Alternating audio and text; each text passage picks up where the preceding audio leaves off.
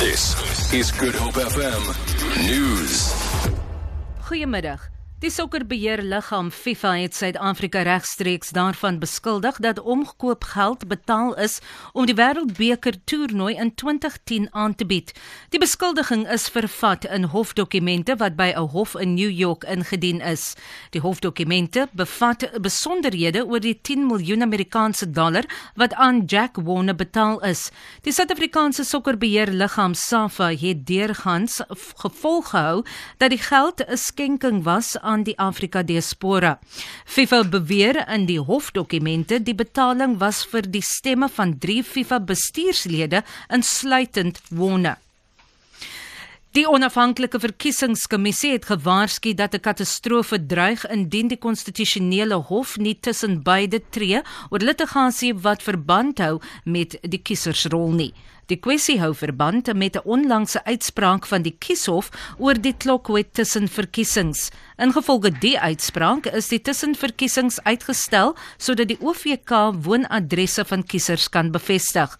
Die OVK sê die uitspraak het verrykende gevolge vir elke kiezer in vanjaar se munisipale verkiesing, sowel as vir die volgende algemene verkiesing.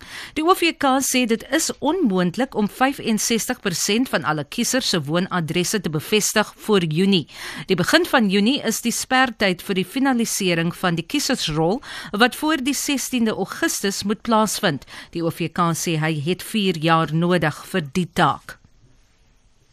Verpleegpersoneel van verskeie gesondheidsinstellings in die Wes-Kaap het 'n memorandum met eise aan die provinsiale departement van gesondheid in Kaapstad oorhandig.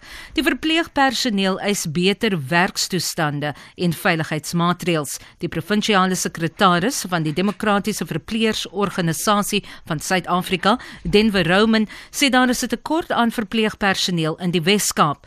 Hy sê meer verpleegers moet dringend aangestel word. Die verpleegpersoneel eis ook risiko risiko toelaag.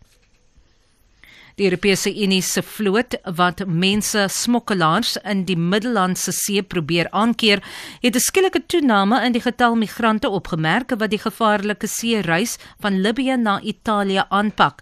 Sedert die begin van die jaar probeer gemiddeld 1000 mense per week om die see oor te steek. Die vloot van 5 Europese oorlogskepe het egter van dese week reeds meer as 2000 mense van lendelamvaartuie gered. Volgens militêre intelligensie wag daar sowat 100 000 vlugtelinge in Libiese plekke van veiligheid om vervoer te word. Vir Good Hope FM nuus, ek's Vanya Klutokollison.